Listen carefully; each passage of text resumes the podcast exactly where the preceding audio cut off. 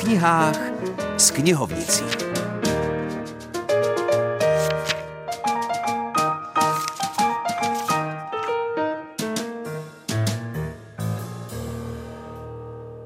Takže se nasadilo na kůži a kladívkem se udělal vzorek a takhle se mohl opakovaně dělat na třeba na opasky nebo na, i na boty. Ne, nebojte to, není kutilský pořad. Ladíte správně knižní rubriku od mikrofonu vás zdraví Filip Černý a knihovnice z Táborského muzea Monika Vlasáková, která právě vysekla do koženého pásku ornament. Než začneme listovat knihou, tak jsme na výstavě v Husickém muzeu, která se jmenuje Mistři cechů oděvních a na ní návštěvníky provází také Kateřina Nimrichtrová. To je právě ojedinělá záležitost téhle výstavy, že všechny věci, které tady vidíte, tak jsou sice dělané pro výstavu, ale jsou dělané jako funkční. A když děláme oživený řemeslo, což je doprovodný program k téhle výstavě, tak vždycky v nějakém tom dioromatu se místo figuríny vymění živý člověk a tu činnost předvádí.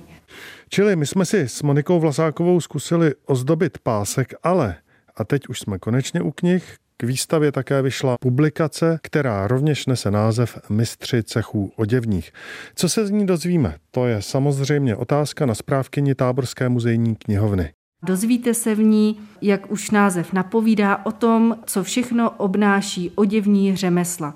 Je to zaměřené nejdřív na vždycky obecnou rovinu a potom ještě historik Táborského muzea Zdeněk vybíral, k tomu napsal kontext, který se týká přímo tábora. Ty mistři cechu oděvních jsou situovaní na přelom středověku a novověku, takové 15. a 16. století. A v první části knihy se dozvíme o tom, jak ta výstava vznikala. Uvidíme, jak vznikaly různé vzorníky, látek, materiálu, surovin.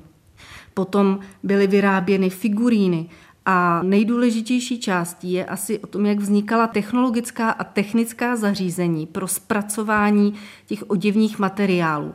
Výsledkem jsou potom hotové výrobky, to znamená ten oděv a obuv, které jsou na figurínách instalované a umístěné a všechny vznikly právě za použití surovin a těch středověkých technologií.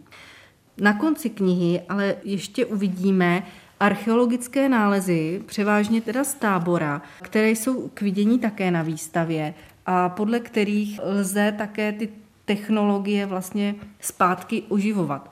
Vidíme, jak vypadaly přesleny, které používaly přadleny pro své práci, eh, různé druhy materiálů, tkaniny, tkanice. Uvidíme také vítací pohár z tábora s cechovním znakem. Vůbec ty cechovní znaky jsou velmi zajímavé téma, protože na nich vidíme atributy těch jednotlivých řemesel. Tak doporučuji se dojít na výstavu podívat, dokud ještě trvá, do začátku dubna. A pro uchování všech poznatků a technologií, komu se bude výstava líbit, tak si zakoupit právě knihu Mistři cechů oděvních.